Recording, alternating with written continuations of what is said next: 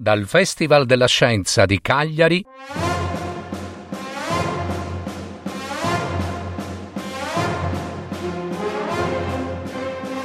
Favole di storie fantastiche dal genio di Leonardo da Vinci.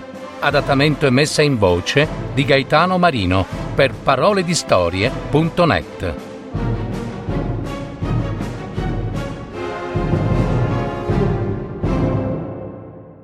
Il testamento dell'aquila.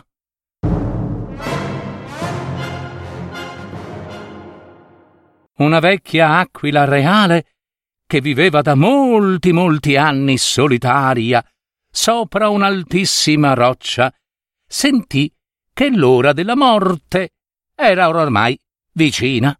Con un grido possente chiamò i suoi figli, che vivevano sulle rocce sottostanti, e quando furono tutti riuniti intorno a lei, li guardò, uno per uno, e disse Eh, io Figli miei, vi ho nutriti ed allevati perché fin da piccoli siete stati capaci di guardare i, il sole. Ho lasciato morire di fame i vostri fratelli, che non sopportavano la sua vista. Perciò voi siete degni di volare più in alto, più in alto di tutti gli uccelli. Chi non vuol morire non si accosti mai al vostro nido.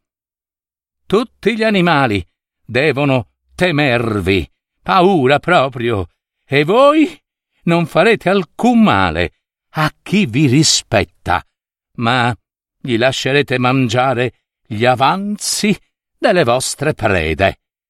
Ora io sto per lasciarvi, figli miei, ma non morirò qui nel mio nido volerò in alto, in alto fin dove mi porteranno le ali. Eh, mi protenderò verso il sole, come se dovessi andare da lui. I suoi raggi infuocati bruceranno le mie vecchie penne, precipiterò verso la terra, cadrò dentro l'acqua. Ma da quell'acqua, per miracolo, rinascerò un'altra volta.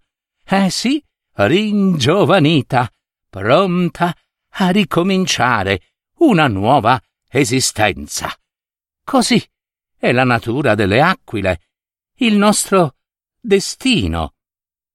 Detto questo, l'aquila reale spiccò il volo, maestosa e solenne, ruotò intorno alla roccia dove stavano i suoi figliuoli e poi all'improvviso puntò dritta dritta verso l'alto lassù per bruciare nel sole le sue ali oramai stanche.